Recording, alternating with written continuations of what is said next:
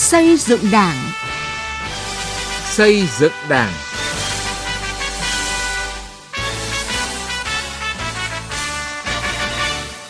Kính chào quý vị và các bạn. Chương trình xây dựng Đảng hôm nay có những nội dung sau: Cảnh giác với chiêu trò lợi dụng góp ý dự thảo văn kiện để gây nhiễu thông tin chống phá Đảng, nhà nước. Hải Phòng chọn đúng cán bộ để làm tốt công việc. Chi bộ khu vực An Hưng, phường Phú Thứ, quận Cái Răng, thành phố Cần Thơ học và làm theo bác bằng những việc làm thiết thực. Trước hết, mời quý vị và các bạn cùng nghe một số thông tin về công tác xây dựng Đảng đáng chú ý. Từ ngày 5 tháng 10 đến ngày 9 tháng 10 năm 2020, tại thủ đô Hà Nội, Ban chấp hành Trung ương Đảng khóa 12 họp hội nghị lần thứ 13 để thảo luận cho ý kiến về dự thảo báo cáo chính trị của Ban chấp hành Trung ương Đảng khóa 12 tại Đại hội đại biểu toàn quốc lần thứ 13 của Đảng. Các ủy viên Ban chấp hành Trung ương Đảng đã xem xét, thảo luận, đóng góp nhiều ý kiến sâu sắc, có giá trị vào dự thảo các văn kiện trình Đại hội 13 của Đảng, nhất là những vấn đề còn có ý kiến khác nhau – cập nhật những vấn đề mới, những nội dung bổ sung sửa đổi. Ban chấp hành Trung ương Đảng đã xem xét phân tích thảo luận cho nhiều ý kiến chỉ đạo sâu sắc toàn diện về các vấn đề liên quan đến phát triển kinh tế xã hội, thu chi ngân sách nhà nước 9 tháng năm 2020 và dự báo cả năm 2020 dự kiến kế hoạch phát triển kinh tế xã hội ngân sách nhà nước năm 2021 và kế hoạch tài chính ngân sách nhà nước 3 năm năm 2021 đến năm 2023. Ban chấp hành Trung ương Đảng đã bỏ phiếu giới thiệu nhân sự tham gia Ủy viên chính thức Ban chấp hành Trung ương khóa 13, Ủy viên dự khuyết Ban chấp hành Trung ương khóa 13, Ủy viên Ủy ban Kiểm tra Trung ương khóa 13 đồng thời cho ý kiến về báo cáo công việc quan trọng Bộ Chính trị đã giải quyết từ sau Hội nghị Trung ương 12 khóa 12 đến Hội nghị Trung ương 13 khóa 12. Báo cáo công tác tài chính Đảng năm 2019 và một số nội dung quan trọng khác. Ban chấp hành Trung ương Đảng cũng đã ghi phiếu giới thiệu nhân sự để Ban Cán sự Đảng Chính phủ thực hiện quy trình trình Quốc hội xem xét phê chuẩn đối với chức danh Bộ trưởng Bộ Khoa học và Công nghệ, Bộ trưởng Bộ Y tế. Thay mặt Bộ Chính trị, Ủy viên Bộ Chính trị, Chủ tịch Quốc hội Nguyễn Thị Kim Ngân vừa trao quyết định của Bộ Chính trị về việc cho ông Nguyễn Văn Nên, Bí thư Trung ương Đảng, Tránh Văn phòng Trung ương Đảng, thôi giữ chức Tránh Văn phòng Trung ương Đảng. Bộ Chính trị chỉ định ông Nguyễn Văn Nên tham gia ban chấp hành Ban Thường vụ Thành ủy Thành phố Hồ Chí Minh nhiệm kỳ 2020-2025 và giới thiệu để ban chấp hành bầu giữ chức Bí thư Thành ủy Thành phố Hồ Chí Minh nhiệm kỳ 2020-2025. Tại lễ kỷ niệm 90 năm ngày truyền thống công tác dân vận của Đảng 15 tháng 10 năm 1930, 15 tháng 10 năm 2020, Thường trực Ban Bí thư Trần Quốc Vượng khẳng định những thành tựu của Đảng ta trong suốt 90 năm qua có sự đóng góp to lớn quan trọng của công tác dân vận của Đảng.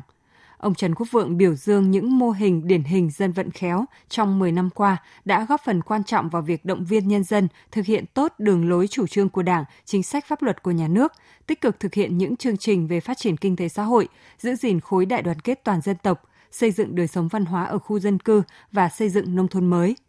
để công tác dân vận thời gian tới đạt kết quả cao hơn nữa, ông Trần Quốc Vượng đề nghị các cấp ủy đảng, chính quyền, mặt trận tổ quốc và các tổ chức chính trị xã hội, các hội quần chúng tiếp tục quán triệt nhận thức đầy đủ và sâu sắc hơn nữa về vai trò quan trọng của công tác dân vận, về mối quan hệ gắn bó máu thịt giữa đảng với nhân dân, từ đó không ngừng đổi mới hoạt động dân vận theo hướng thiết thực, góp phần nâng cao đời sống vật chất và tinh thần của nhân dân. Tại lễ kỷ niệm 90 năm ngày truyền thống ngành tổ chức xây dựng Đảng, 14 tháng 10 năm 1930, 14 tháng 10 năm 2020, Ủy viên Bộ Chính trị, Bí thư Trung ương Đảng, trưởng Ban Tổ chức Trung ương Phạm Minh Chính khẳng định, 90 năm qua, ngành tổ chức xây dựng Đảng đã không ngừng lớn mạnh và trưởng thành, xứng đáng là cơ quan tham mưu đắc lực, tin cậy và trọng yếu của Đảng trong suốt các thời kỳ giai đoạn cách mạng. Trưởng Ban Tổ chức Trung ương Phạm Minh Chính đề nghị trong thời gian tới, ngành tổ chức xây dựng Đảng tiếp tục quán triệt các nghị quyết của Đảng, bám sát thực tiễn, chủ động kịp thời tham mưu cho Ban chấp hành Trung ương, Bộ Chính trị, Ban Bí thư, cấp ủy các cấp các chủ trương giải pháp lãnh đạo chỉ đạo về xây dựng chỉnh đốn Đảng. Tiếp tục sắp xếp tổ chức bộ máy của hệ thống chính trị tinh gọn, hoạt động hiệu lực hiệu quả, xây dựng đội ngũ cán bộ các cấp, nhất là cán bộ cấp chiến lược và người đứng đầu có đủ phẩm chất, năng lực và uy tín ngang tầm nhiệm vụ, đáp ứng yêu cầu công cuộc đổi mới và phát triển của đất nước.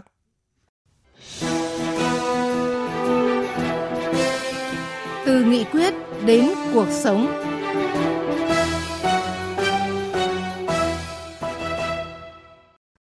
Thưa quý vị và các bạn, trước thềm Đại hội Đảng toàn quốc lần thứ 13, không ít đối tượng lợi dụng phản biện xã hội để gây nhiễu thông tin, tạo ra những mâu thuẫn trong xã hội. Đặc biệt, vào thời điểm này, khi dự thảo các văn kiện Đại hội Đảng lần thứ 13 sắp được công bố để lấy ý kiến đóng góp của các cán bộ, đảng viên và nhân dân, thì những hành vi kích động, xuyên tạc đường lối chủ trương của Đảng, chính sách pháp luật của nhà nước, chống phá Đảng, nhà nước ngày càng diễn biến phức tạp. Sĩ Lý, phóng viên Đài tiếng nói Việt Nam có bài đề cập. Trước mỗi kỳ đại hội Đảng hay trước mỗi lần sửa đổi hiến pháp, ban hành các đạo luật, tổ chức các sự kiện lớn, những vấn đề hệ trọng của đất nước, Đảng và nhà nước ta đều công bố rộng rãi các văn kiện dự thảo, đưa ra quan điểm, chủ trương để lấy ý kiến thảo luận, đóng góp của toàn dân. Trước thềm Đại hội 13 của Đảng cũng vậy, dự thảo văn kiện Đại hội 13 của Đảng được công bố rộng rãi để lấy ý kiến của toàn Đảng, toàn dân bắt đầu từ ngày 20 tháng 10 tới. Đây là đợt sinh hoạt chính trị sâu rộng, huy động sự tham gia của nhân dân, góp ý, bày tỏ quan điểm, ý kiến về từng nội dung trong dự thảo văn kiện và những vấn đề quan trọng với tinh thần xây dựng hướng tới mục đích chung. Thế nhưng, dự thảo văn kiện chưa được công bố đã có không ít cá nhân lợi dụng diễn đàn, phản biện để thực hiện ý đồ, mục tiêu chống phá đảng. Các đối tượng này không bày tỏ quan điểm theo quy trình tổ chức và các kênh chính thống, mà tiến hành các hoạt động chống phá núp dưới danh nghĩa phản biện xã hội với nhiều hình thức chiêu trò khác nhau như soạn ra các văn bản dưới dạng tâm thư, thư góp ý, thể hiện những ý kiến trái ngược với quan điểm của Đảng, Nhà nước. Nhà báo Nguyễn Văn Huấn, nguyên tổng biên tập báo Quân đội Nhân dân chỉ rõ.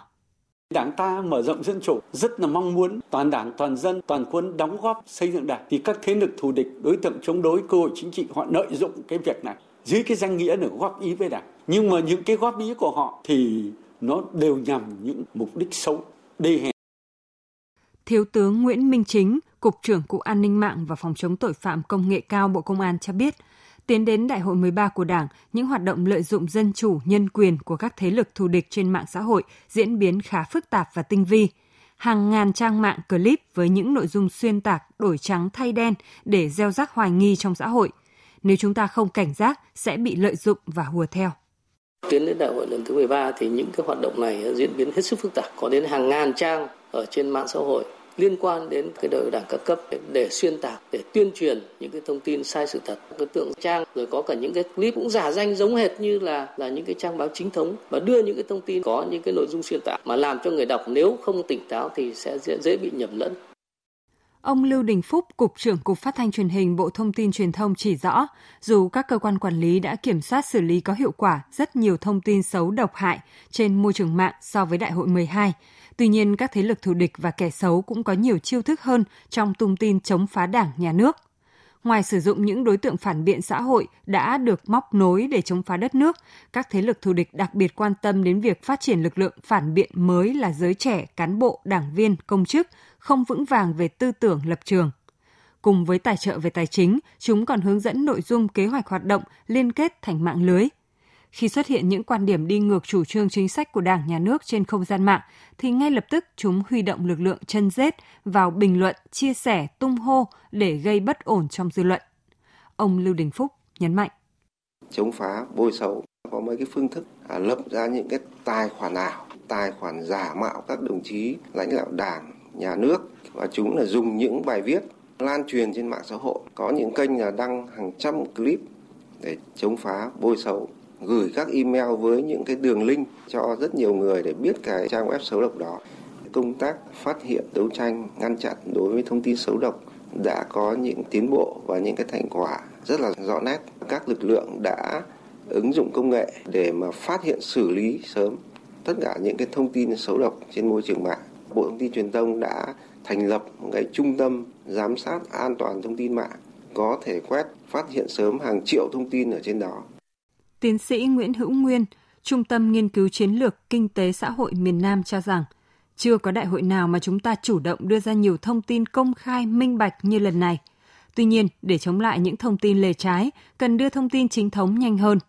Những thông tin chính thống do cơ quan có thẩm quyền đưa ra sẽ giúp người dân hiểu đâu là thông tin đáng tin cậy, đâu là thông tin vì mục đích xấu.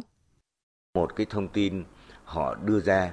mà bảo rằng đây là một thông tin bịa đặt nhằm nói xấu cái này cái kia thì tôi gọi đấy là một đòn thông tin vậy phản đòn thông tin là ai nhân dân không phản đòn thông tin được mà các cơ quan chức năng phải phản đòn thông tin để nhân dân nhận ra.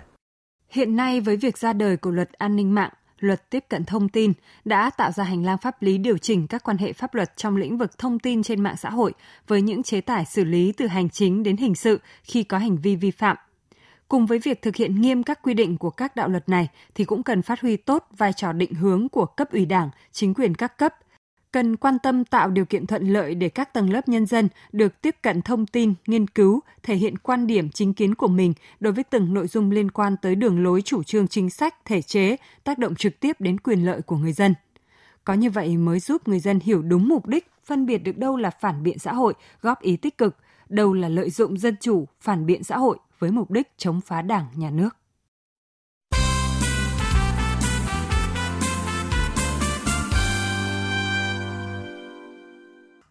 Thưa quý vị và các bạn, một trong những đổi mới sáng tạo nổi bật của Đảng bộ thành phố Hải Phòng nhiệm kỳ 2015-2020 được cán bộ, đảng viên và các tầng lớp nhân dân ghi nhận đánh giá rất cao là công tác cán bộ. Đây được coi là gốc, là yếu tố cốt lõi tạo nên sự đoàn kết thống nhất, mang lại những thành công vượt trội, đưa Hải Phòng trở thành điểm sáng của cả nước về phát triển kinh tế xã hội – về nội dung này, phóng viên Đài Tiếng Nói Việt Nam phỏng vấn Ủy viên Ban Thường vụ Thành ủy, trưởng Ban Tổ chức Thành ủy Hải Phòng Phạm Văn Hà. Mời quý vị và các bạn cùng nghe. Ở thưa ông, một trong những đổi mới sáng tạo nổi bật của Thành ủy Hải Phòng khóa 15, nhiệm kỳ 2020 được cán bộ đảng viên và nhân dân ghi nhận, đánh giá cao là công tác cán bộ. Ông có thể chia sẻ gì về kinh nghiệm xây dựng đội ngũ cán bộ ngang tầm yêu cầu nhiệm vụ của Hải Phòng trong nhiệm kỳ qua? Trong nhiệm kỳ vừa qua, công tác cán bộ thành phố đặc biệt quan tâm với các cái nội dung rất là trọng tâm từ quy hoạch đào tạo điều động luân chuyển chính sách và đặc biệt là xây dựng đội ngũ có phương thức làm việc đổi mới hướng về cơ sở thực chất thực tâm cặn kẽ kỹ lưỡng trách nhiệm trong nhiệm kỳ vừa qua, 78% số lượng cán bộ thuộc thành ủy quản lý được đổi mới. Công tác luân chuyển đối với cấp ủy nhất là bí thư của các quận huyện. 15 địa phương thì có 18 vị trí luân chuyển, nghĩa là có đồng chí luân chuyển hai lần. Luân chuyển để mà bố trí cán bộ phù hợp, thực hiện nghiêm túc nghị quyết của Trung ương là không phải địa phương. Trong đó là công tác quy hoạch đặc biệt quan trọng. Công tác đào tạo vừa gắn đào tạo về lý thuyết và đào tạo về thực tiễn chính là luân chuyển, gắn luân chuyển là để đào tạo. Trong đó công tác đánh giá cán bộ theo cái hướng lượng hóa trong thời gian vừa qua cũng được quan tâm. Cho nên cứ hàng ngày hàng giờ đội ngũ cán bộ chủ chốt nhất là người đứng đầu thấy rõ được việc làm của mình và thấy rõ vai trò trách nhiệm của mình trước đảng trước nhân dân cho nên là nó đã góp phần đạt được những cái kết quả vừa qua. Ở thực tiễn ở Hải Phòng có phải chọn đúng người để làm tốt công việc trong luân chuyển cán bộ là để đào tạo cán bộ có bản lĩnh chính trị, có khả năng giải quyết những vấn đề khó khăn, thách thức đặt ra đồng thời còn là thước đo để đánh giá mức độ hoàn thành nhiệm vụ và năng lực công việc của cán bộ đó không thưa ông ạ? Đối với Hải Phòng, Ban Thường vụ Thành ủy, Thường trực Thành ủy là một cái tập thể đoàn kết nhưng đặc biệt gương mẫu là Thường trực Thành ủy. Thì cái chính là sự mẫu mực, là sự tâm huyết, sự khát khao của Thường trực. Trên cơ sở đó thì đội ngũ cán bộ chủ chốt, nhất là cấp ủy cũng đã thay đổi. Đấy là công tác chọn cán bộ. Cả đảng bộ của nhiệm kỳ trước đã chọn được thường trực, đã chọn được người đứng đầu, thực sự là đầu tàu và trên cơ sở đấy thông qua 8 cái khâu của công tác cán bộ từng bước một là kiện toàn ban thường vụ kiện toàn các đồng chí lãnh đạo thành phố các cái vị trí chủ chốt của các sở ngành địa phương trên cơ sở là bản lĩnh tâm huyết công việc và nhiệm vụ hoàn thành để sắp xếp cán bộ đáp ứng được cái yêu cầu vừa năng lực vừa thực tiễn và vừa tâm huyết Ờ, thưa ông, với chủ trương bố trí bí thư cấp ủy không phải là người địa phương đã đặt ra cho Hải Phòng những thuận lợi và khó khăn gì trong lãnh đạo chỉ đạo thực hiện để không xảy ra tình trạng luân chuyển chỉ để trắng men ạ? Trong tám khâu của công tác cán bộ thì luân chuyển là một trong những cái nội dung khó làm và có những cái yêu cầu đặt ra của cái tình hình mới là cái sự tập trung chỉ đạo lãnh đạo của Trung ương. Cho nên là đã tháo gỡ được cái khó khăn. Bởi vì là muốn làm tốt luân chuyển cán bộ thì nó gắn rất chặt đến trình độ lĩnh vực khả năng cán bộ bởi vì chúng ta đang thực hiện theo hệ thống chức nghiệp là đào tạo chuyên sâu, còn luân chuyển để đào tạo thực tiễn cho cán bộ có cái bề rộng hai cái này nó đang vướng, cho nên những cái kỳ trước là đang khó khăn anh làm chuyên sâu rất giỏi nhưng mà chưa chắc là anh làm cái diện rộng tốt nhưng kỳ này đặt ra vấn đề là luân chuyển ngang để đào tạo cán bộ và trên cơ sở đấy sẽ lựa chọn ra cán bộ có khả năng chuyên sâu, có khả năng đáp ứng được yêu cầu diện rộng để ta bố trí vào cái, cái vị trí. À, chính vì vậy Hải Phòng có hai vấn đề hữu cơ với nhau là từ luân chuyển ngang và bố trí sắp xếp cán bộ cho nên là tạo ra được cái bổ nhiệm đúng vị trí. Thứ hai nữa là cán bộ đi luân chuyển về thì trưởng thành rất là tốt không có cái vấn đề là luân chuyển chỉ để cho nó qua, cho nó hình thức thôi. Gọi là trắng men. Anh em sung phong đi luân chuyển để mình tự được học từ thực tiễn. Trên cơ sở đấy thì cái khâu khó nhất là đánh giá cán bộ đang hiện hữu ở Hải Phòng, nghĩa là lượng hóa công việc. Cán bộ đảng viên và nhân dân kỳ vọng rất lớn vào ban chấp hành Đảng bộ thành phố Hải Phòng nhiệm kỳ 2020-2025.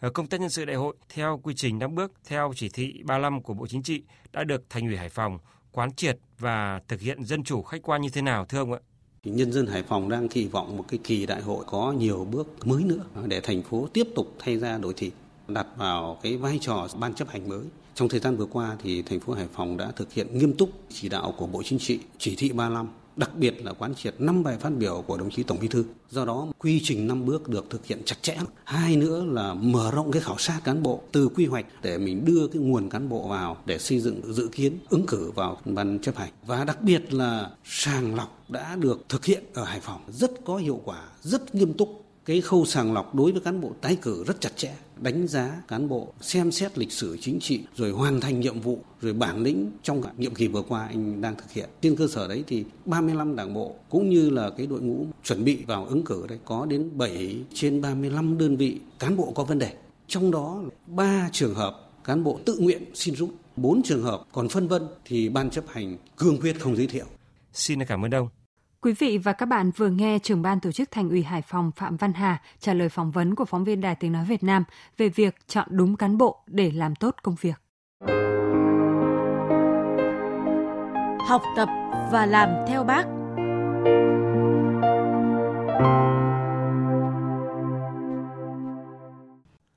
Thưa quý vị và các bạn, làm theo bác từ những việc làm cụ thể thiết thực gắn với nhiệm vụ xây dựng Đảng, phát triển kinh tế xã hội – đoàn kết xây dựng đời sống văn hóa ở khu dân cư.